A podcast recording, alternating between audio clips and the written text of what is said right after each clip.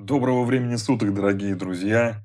Это 23 выпуск цикла 25 января 25 июля полгода с Владимиром Высоцким. И сегодняшний день хочется начать со слов военного журналиста, писателя, полковника в отставке Михаила Захарчука, который имел возможность часто общаться с Высоцким в последние полтора года его жизни. В главном, что определяет его вклад сугубо в военно-патриотическую тематику – он шел как истинный художник своей собственной единственной дорогой. Уникальное достоинство его творчества в том, что ни в одной роли, ни в одной песне, ни даже в поэтической строке он не стенал, не всхлипывал, не скулил с обреченной интеллигентностью, не ронял приличествующую моменту скупую слезу над минувшими подвигами, над солдатской самоотверженностью и поразительной жертвенностью. Все его поэтические чувства были самыми, что ни на есть, в самом делешными, подлинными, как земля, вода и воздух над ними. Ни сочинения своих, ни ролей он не делал так, как у многих лицемерных творцов было принято. Абсолютно согласен с автором этих строк. Поэзия Высоцкого в военной тематике была уникальна. Она была максимально приближена к реальности. В этом феномен его военных песен. Хочется здесь провести аналогию с советским кинематографом. Вот после войны, в сталинские времена, за редким исключением, фильмы, посвященные недавним событиям, отличались лживой пафосностью, какой-то эстрадно-красочной постановкой, плакатным героизмом. Недаром с тех лет проверку временем не выдержал почти ни один фильм. Все изменилось в 1959 году с выходом картины Григория Чухрая «Баллада о солдате». Сам прошедший войну, режиссер сумел на экране впервые в отечественном кинематографе передать реальные переживания, чувства и эмоции солдата на войне. Вот о песнях Высоцкого можно сказать тоже. Они лишены плакатного пафоса, псевдогероизма и слезливости. Они просто выражают чувства, настроения, эмоции, которые пережили те люди, на чью долю выпали эти трагические годы. Об этом говорила масса фронтовиков, и, наверное, надо им верить. Это тяжело выразить в словах, но в войну другое отношение к жизни и смерти, к любви и ненависти, другое отношение к дому и близким людям, другие отношения между людьми. Высоцкому удалось все это поймать из разговоров фронтовиков и очень точно выразить в стихах. Это действительно феноменально. Не только его поэтические рассказы о боях имели такую силу, но даже и сегодняшняя песня о госпитале. Слушая или читая этот текст спустя такое время после войны, Кажется дикостью такое простое отношение к тому, что сосед справа умер, а тот, что слева, позволяет себе такие злобные шутки в адрес инвалида. Но в этом и заключается феномен. Его поэзия схожа с поэзией многих воевавших поэтов, именно в выражении отношения к смерти, где отсутствует ее трагизм, безысходность. И никто из тех, кто прошел сквозь те жуткие годы, не обвинил поэта в искажении военной действительности. Просто потому, что так оно и было. И через военные песни Высоцкого мы теперь можем, нет, не узнать историю войны, тем более, что он не написал ни одной песни о каком-то конкретном историческом сражении, а хоть немного почувствовать войну, узнать, что испытывали тогда эти люди. Есть информация, правда, близкими людьми не подтвержденная, что и эта песня была написана буквально за несколько минут прямо во время репетиции в театре. Согласно этих сведений, он был в экспериментальном молодежном театре у Геннадия Еловича и вдруг высыпал сигареты из пачки примы, аккуратно разорвал пачку и тут же на ней набросал стихи. Позже он предлагал эту песню в фильм «Я родом из детства», но она туда не вошла. Но зато вошла в число 23 песен, которые он записал в Париже в мае 1975 года. Это была его первая заграничная запись на профессиональной студии. Возможность записаться появилась случайно, когда он был во Франции – как раз тогда он только познакомился с замечательным музыкантом Костей Казанским из Болгарии, который жил во Франции. Именно он и сделал аранжировки на все песни, и всего за три дня все было записано. Песни в сопровождении не только гитары Высоцкого, но и гитар Казанского и Клода Пави, а также контрабаса Пьера Морайона обрели еще большую мощь и стали еще сильнее воздействовать на слушателя. Запись была сделана на студии Шан Дюмонт, и именно ее мы вам и предлагаем прослушать сегодня. Скажем лишь для тех, кто мало знает терминов времен войны, что медсанбат – это медицинский санитарный батальон. Жил я с матерью и батей на Арбате здесь бы так. А теперь я в медсанбате На кровати весь в бинтах. Что нам слава, что нам клава Медсестра и белый свет. Помер мой сосед, что справа Тот, что слева еще нет и однажды, как в угаре, тот сосед, что слева мне, Вдруг сказал, послушай, парень, у тебя ноги-то нет. Как же так неправда, братцы? Он, наверное, пошутил. Мы отрежем только пальцы, так мне доктор говорил. Но сосед, который слева, все смеялся, все шутил. Даже если ночью бредил, все про ногу говорил. И издевался, мол, не встанешь, не увидишь, мол, жены. Поглядел бы ты, товарищ, на себя со стороны. Если б был я не калека и слезал с кровати вниз, я б тому, который слева просто глотку перегрыз. Умолял сестричку Клаву показать, какой я стал. Был бы жив сосед, что справа, он бы правду мне сказал.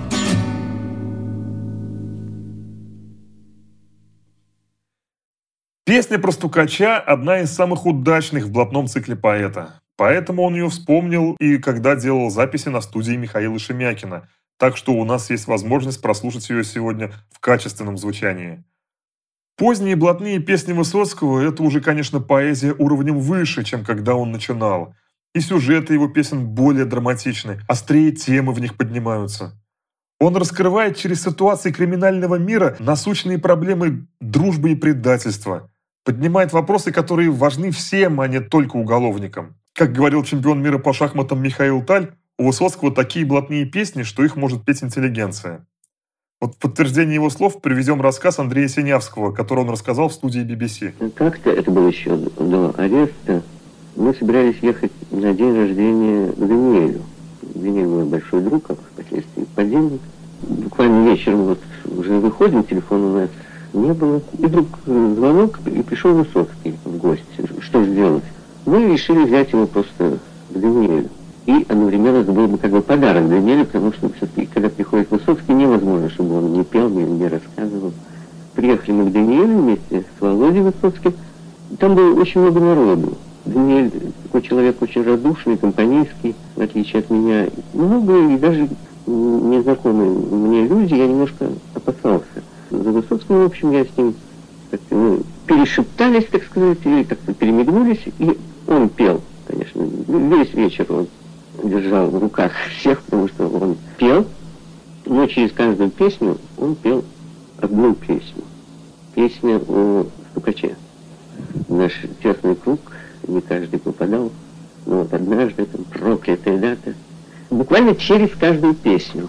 Давая понять, что если кто-нибудь здесь настучит, то его убьют. Это было очень здорово. Было очень здорово. В наш тесный круг не каждый попадал. И я однажды проклятая дата Его привел с собою и сказал Со мною он нальем ему, ребята Его привел с собою и сказал Со мною он Нальем ему, ребята. Он пил, как все, и был как будто рад. А мы его мы встретили как брата А он на завтра продал всех подряд. Ошибся я, простите мне, ребята А он на завтра продал всех подряд. Ошибся я, простите мне, ребята Суда не помню, было мне не в мочь. Потом барак холодный, как могила, Казалось мне кругом сплошная ночь. Тем более, что так оно и было, Казалось мне кругом сплошная ночь. Тем более, что так оно и было. Я сохраню хотя бы остаток сил он думает, отсюда нет возврата Он слишком рано нас похоронил ошибся он. Поверьте мне, ребята, он слишком рано нас похоронил. Ошибся он, поверьте мне, ребята, и день наступит, ночь не на года. Я попрошу, когда придет расплата, ведь это я привел его тогда. Он мой, отдайте мне его, ребята, ведь это я привел его тогда. Он мой, отдайте мне его, ребята. Тогда эта находка Высоцкого порадовала друзей, и никаких последствий не было. Но, видимо, в какой-то момент, в какой-то компании Высоцкого с его песней под рукой не оказалось, и через год Синявский и Даниэль были арестованы. Первый 8 сентября, второй 12 сентября 1965 года. Дело в том, что за границей печатались произведения, явно не в духе соцреализма и показывающие не самые лучшие стороны жизни советских граждан. И по характеру этих произведений, по осведомленности авторов, было понятно, что пишутся они в Советском Союзе. Под одними произведениями стояла подпись «Абрам Церц», под другими – Николай Аржак. И вот КГБ наконец удалось выяснить, что Церц – это никто иной, как литературовед Андрей Донатович Синявский, а Аржак – это его друг Юлий Маркович Даниэль. Как КГБ на них вышло, неизвестно до сих пор, но одна из версий, что кто-то из их круга общения на них и стуканул. Пока шел процесс и, после вынесения приговора 14 февраля 1966 года, это дело вызывало грандиозный резонанс и в нашей стране, и за границей. Причем освобождение требовали даже знаменитые коммунисты капиталистических стран. Например, американский драматург Артур Миллер. Не оставил это дело равнодушными и Альберто Моравия, и Айрис Мердок, и еще массу других мастеров пера и бумаги, включая даже лучшего друга Советского Союза во Франции, лауреата Ленинской премии Луи Арагона. Немало знаменитых людей встало на защиту Даниэля и Синявского и в Советском Союзе. Но все, что они могли сделать, это писать письма. Мощнейшая государственная пропагандистская машина с сентября запустила свой маховик на полную мощь. Все крупные издания публиковали уничижительные разгромные статьи, клеймившие и позорящие двух писателей. Главными обличителями были партийные функционеры, и даже сам Леонид Ильич Брежнев высказался по этому делу на 23-м съезде КПСС, который состоялся через полтора месяца после вынесения приговора. По приговору Юлий Даниэль получил 5 лет лагерей, а Андрей Синявский – 7 лет лишения свободы в исправительно-трудовой колонии строгого режима за антисоветскую деятельность и пропаганду. Приговор Синявского был строже, потому что именно он занимался переправкой произведений за границу через знакомую дочь французского военно-морского атташе Элен Пельтье. Но все же следует констатировать факт, что никогда прежде ни по одному делу в СССР интеллигенция так смело не поднимала голову. 5 декабря на Пушкинской площади вообще была предпринята попытка провести митинг в поддержку Даниэля Синявского и требованием уважать собственную конституцию. Это невиданное дело для Советского Союза. Эти несколько смелых человек тут же были отвезены на допрос в КГБ, но позже были отпущены. Кроме того, ряд писателей продолжал отстаивать арестантов. Среди них были и такие мощные фигуры, как Константин Георгиевич Паустовский. А уже после вынесения приговора в феврале 1966 года было написано письмо 62, в котором представители культуры и науки требовали освобождения писателей. Среди тех, кто подписал это письмо, были такие значимые люди, как Корней Чуковский, Булат Акуджава, Белла Ахмадулина, Андрей Тарковский, Давид Самойлов, Варлам Шаламов, Владимир Войнович, Вениамин Каверин, Леонид Зорин, Юрий Нагибин, Семен Лунгин, Илья Эренбург, Лев Анинский, Виктор Школовский, Михаил Шатров, Нея Зоркая. Это письмо было опубликовано в литературной газете, которая издавалась, скажем так, не очень большим тиражом, и ее подписчиками были представители интеллигенции страны. В ответной статье Константин Симонов, Сергей Михалков, Константин Федин и ряд других писателей, подписавшись в секретариат Союза писателей СССР, одобрили решение суда. Нетрудно догадаться, какое из писем было растиражировано по всем СМИ Советского Союза. Ну и окончательную и самую эмоциональную точку в этом деле на том же 23-м съезде КПСС поставил великий писатель Михаил Шолохов, посмеявшийся над тем, что кто-то рассуждает о суровости приговора, и пожалел, что не попались эти молодчики, которых он в этом же выступлении назвал еще и оборотнями, что не попались они в былые годы. Конечно, интеллигенция не сдавалась. По стране пошел сам издат с описанием процесса над Синявским и Даниэлем. Самым популярным стало открытое письмо Лидии Корнеевны Чуковской Михаилу Шолохову. Письмо было очень эмоциональным и жестким. Она обвинила писателя в предательстве традиций русской литературы. Ну, приведем несколько отрывков из этого письма. Вам пришлась не по душе сама судебная процедура, которой были подвергнуты писатели Даниэль и Синявский. Вы нашли ее слишком педантичной, слишком строго законной. Вам хотелось бы, чтобы судьи судили советских граждан, не стесняя себя кодексом, чтобы руководствовались они не законами, а правосознанием. Этот призыв ошеломил меня, и я имею основание думать не одну меня. Миллионами невинных жизней заплатил наш народ за сталинское попрание закона. Настойчивые попытки возвратиться к законности, к точному соблюдению духа и буквы советского законодательства, успешность этих попыток – самое драгоценное завоевание нашей страны, сделанное ею за последние десятилетия. Зачем в самом деле обдумывать, которую именно статью Уголовного кодекса нарушили Синявский и Даниэль? Зачем пытаться представить себе, какие именно стороны нашей недавней социальной действительности подверглись сатирическому изображению в их книгах? Какие события побудили их взяться за перо и какие свойства нашей теперешней современной действительности не позволили им напечатать свои книги дома? Зачем тут психологический и социальный анализ? К стенке, расстрелять в 24 часа. Слушая вас, можно было вообразить, будто осужденные распространяли антисоветские листовки или прокламации, будто они передали за границу не свою билетристику, а по крайней мере план крепости или завода. Этой подменой сложных понятий простыми, этой недостойной игрой словом предательства вы, Михаил Александрович, еще раз изменили долгу писателя, чья обязанность всегда и везде разъяснять, доводить до сознания каждого всю многосложность, противоречивость процессов, совершающихся в литературе и в истории, а не играть словами, злостно и намеренно упрощая и тем самым искажая случившееся. Книга, билетристика, повесть, роман, рассказ, словом, литературные произведения – слабые или сильные, лживые или правдивые, талантливые или бездарные, есть явление общественной мысли. И никакому суду, кроме общественного, литературного, ни уголовному, ни военно-полевому не подлежит. Писателя, как и всякого советского гражданина, можно и должно судить уголовным судом за любой проступок, только не за его книги. Литература уголовному суду не подсудна.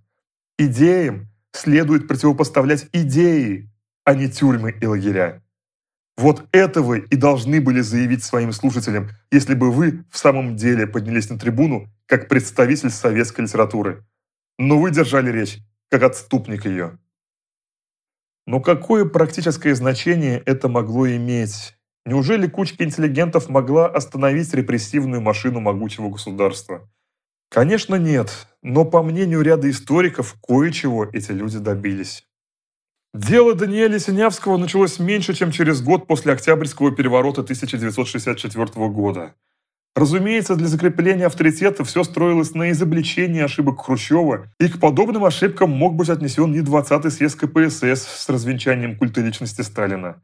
А это могло бы означать и возвращение к тем временам.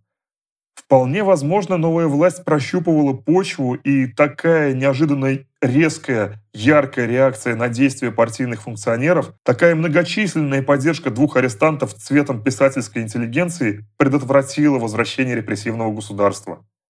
В любом случае, подобная общественная реакция случилась в СССР впервые. Высоцкий, разумеется, не знал о том, что Синявский печатался за границей, поэтому информация об аресте Синявского была словно гром средь ясного неба. Вот отрывок из его письма Игорю Кахановскому 20 декабря 1965 года. «Помнишь, у меня был такой педагог Синявский Андрей Донатович с бородой, у него еще жена Маша. Так вот, уже четыре месяца как разговорами о нем живет вся Москва и вся заграница. Это событие номер один. Дело в том, что его арестовали, КГБ. За то якобы, что он печатал за границей всякие произведения. Там, за рубежом, вот уже несколько лет печатаются худ литературы, статьи, т.д. и т.п. под псевдонимом Абрам Терц. И КГБ решил, что это он. Провел лингвистический анализ, и вот уже три месяца идет следствие. Когда наши были в Париже, там на пресс-конференции только и спрашивали, что о нем. Наши что-то вякали. Тогда посыпались протесты от крупнейших деятелей культуры. Его называют виднейшей фигурой советской литературы. А мы даже не подозревали. В общем, скандал почище, чем с Пастернаком. Кстати, последняя его работа – вступительная статья, страниц на 60 к изданию Пастернака. Произведений, изданных там, я не читал, но кто читал, говорят великолепно. А я читал кое-что здесь и согласен.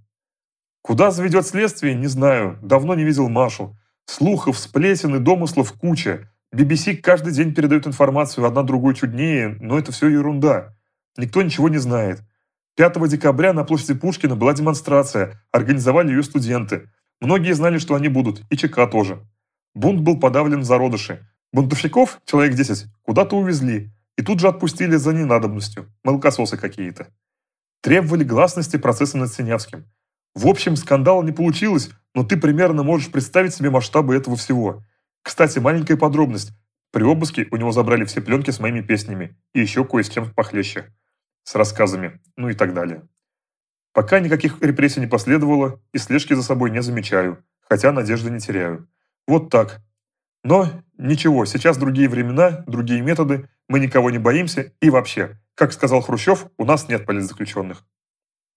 Что касается пленок с песнями и рассказами Высоцкого, то их позже вернули. Вообще, изначально во время обыска Мария Розанова заявила, что это пленки ее, и раз дело заведено в отношении Синявского, то изымать эти пленки не имеют права. Но ее мнение КГБшников не интересовало. Но она продолжала настаивать, и случилось чудо. Уже после процесса ей вернули все пленки. Правда, ее предупредили, что один из рассказов Высоцкого антисоветский, поэтому его стерли. Когда она прослушала все пленки, она заметила, что все на месте, и заключила, что в стране, где никто не умеет работать, не умеет работать и КГБ. Но, может, чекистам так просто понравился Высоцкий, что тот, кому было поручено стереть записи, не стал этого делать. Во всяком случае, на Лубянке состоялось, возможно, первое знакомство с творчеством поэта. Любители Высоцкого с тех пор гадают, какой же из рассказов хотели стереть КГБшники, и большинство считают, что это рассказ про двух крокодилов.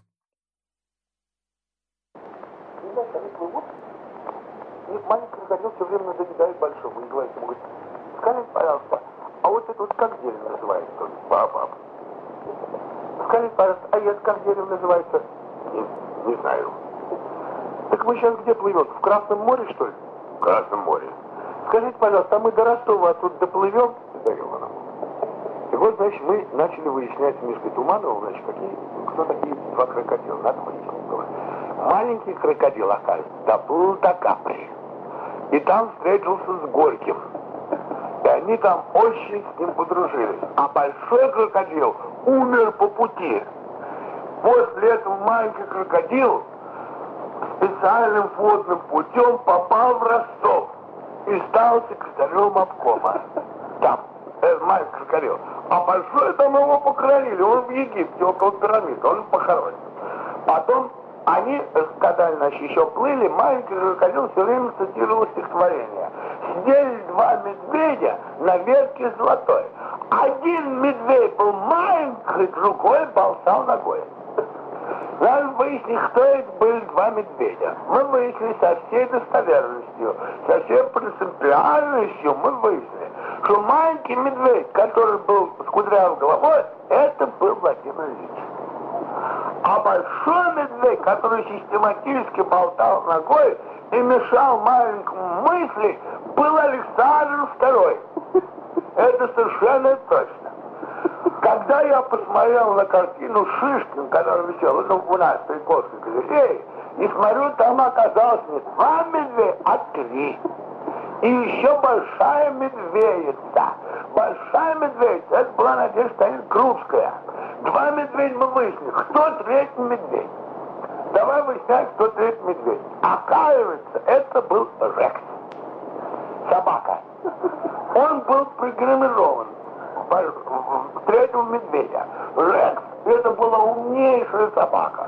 Он был у подполковника. Подполковник когда его над ним издевалась Наида Викторовна, его соседка. Рекс вошел на кухню и сказал, еле ты будешь трогать полковника, я тебя покусаю. Но Наида Викторовна не успокоилась и продолжала трогать. И Рекс вошел и покусал ее. Для чего это было сделано? Что полковник последние дни своей жизни проводил Когда полковник ездил в Организацию Объединенных Наций в ООН, он выступал. Рекс вместо него поехал. Что полковник уже не мог ничего говорить. Он был склеротический человек. И Рекс стоял на трибуне, и, товарищи, я вам должен сказать, без бумажков он читал, и сенаторы плакали в Америке, в Организации Объединенных Наций. Вот такой был умнейший пес Рекс. Это был весь медведь. Мы со всей достоверностью это сейчас. Все. Вообще Андрея Донатовича обожали все студенты. И не только потому, что он их привечал в своем доме, причем даже после того, как они закончили институт. Он по-настоящему открывал им мир литературы. Не академический, не по-школьному, не по программе. Ведь целую вселенную русской литературы нельзя впихнуть в рамки программы. И Синявский это знал. И хотел, чтобы его студенты выросли настоящими разносторонними личностями. Вот как его вспоминала сокурсница Высоцкого, жена Геннадия Еловича, актриса Марина Добровольская.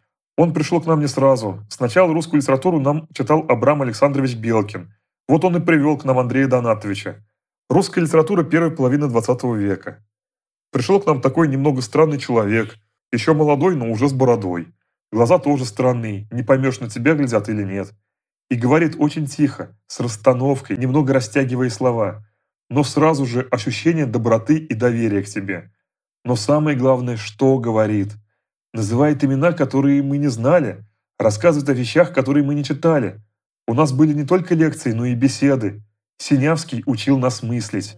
Замечательный совершенно человек, уникальный педагог и литератор, конечно, и писатель, как мы впоследствии узнали, Андрей Донатович Синявский, который мало того, что он нам открывал то, что было закрыто до этого времени, он нам читал неопубликованные тогда рассказы Бунина на уроках, он нам э, давал э, Гумилева, Ахматову, Цветаеву. Мы, и мы переписывали друг у друга эти стихи, учили. Надеялись они, конечно, на справедливость и гуманность системы, но, конечно, зря. Обида на все случившееся у Высоцкого тут же вылилась в строки, вот и кончился процесс. Причем это даже стало песней. По свидетельству Людмилы Абрамовой, он несколько раз исполнял ее, но текстом поэт остался неудовлетворен и теперь мы можем знакомиться с этим произведением лишь как со стихотворением. Практически, очевидно, на следующий день после процесса, о котором мы знали из «Голоса Америки», передача шла на английском языке, мы были в доме, где хозяин английский язык знал достаточно хорошо, и он Володю достаточно подробно проинформировал. Володя знал, что процесс был, знал, что туда невозможно. Сам там не был. Он почти сразу написал вот этот текст – вот и кончился процесс, и сразу его забраковал. В тот момент, когда уже у Володи много настоящих песен, ему это казалось так вот бросовой совершенно песни. И Маше он ее спел. И я в этом году пыталась с Машей вспомнить, когда это было, при какой встрече. Маша считает, что это было через полгода после отправки в лагерь. Был день рождения Бениеля. Маша поехала к его жене, и Володя вместе с ней поехал. И вот тогда он ей вроде бы это пел. Но это очень гипотетично. Это, по-моему, 5 ноября, день рождения Даниэля. Или, может быть, наоборот, 15 В общем, это ноябрь. И Володя ездил, но вот первый или пел, я не помню. Вот и кончился процесс. Не слыхать овацию. Без оваций все и без права на кассацию. Изругали в пух и прах, и статья удобная, с поражением в правах и тому подобное. Посмотреть продукцию, что в ней там за трещина, контрреволюция, антилессоветчина. Но сказали твердо «нет», чтоб ни грамма гласности. Сам все знает комитет нашей безопасности. Кто кричит «ну то-то же, по делам на хлебнике, так-то перевертыши, эдак-то наследники». Жили, скажут тятями, сколько злобы в бестиях, прочитав с цитатами две статьи в «Известиях». А кто кинет втихаря клич про Конституцию, что ж друзьям шепнет зазря, мерли в революцию. По парадным, по углам, чуть повольнодумствуют, снова к старым временам, и опять пойдут в уют. А Гуревич говорит, непонятно, кто хитрей. Как же он антисемит, если друг его еврей? Может быть, он даже был мужество немалого? Шверубович-то сменил именно Качалова? Если это, так сказать, злобные пародии, почему б не издавать их у нас на родине? И на том поставьте крест, Ишь умы колышутся. В лагерях свободных мест поискать отыщутся. Есть совет, они сидят. Чтоб сидели с пользою, на счету у них лежат суммы грандиозные. Пусть они получат в раз, крупный куш обломится, и валютный наш запас очень пополнится. В лагере в Мордовии Андрей Синявский работал грузчиком. В его деле, отправленном в место заключения, значилось использовать только на физически тяжелых работах. Освобожден он был на год раньше, в 1971 году, по инициативе Юрия Андропова, а в 1973 году эмигрировал во Францию. Там он встречался с приезжающим Высоцким, продолжил свою литературную и литературоведческую деятельность, получил массу престижнейших премий за эту деятельность и умер 25 февраля 1997 года в возрасте 71 года. А его друг Юлий Даниэль остался в стране, жил и работал в Калуге, печатался под псевдонимом Юрий Петров и умер 30 декабря 1988 года в возрасте 63 лет, не дожив до пересмотра их дел в октябре 1991 года за отсутствием состава преступления. Ну а на сегодня это все. Я прощаюсь с вами. Всего вам доброго и до завтра.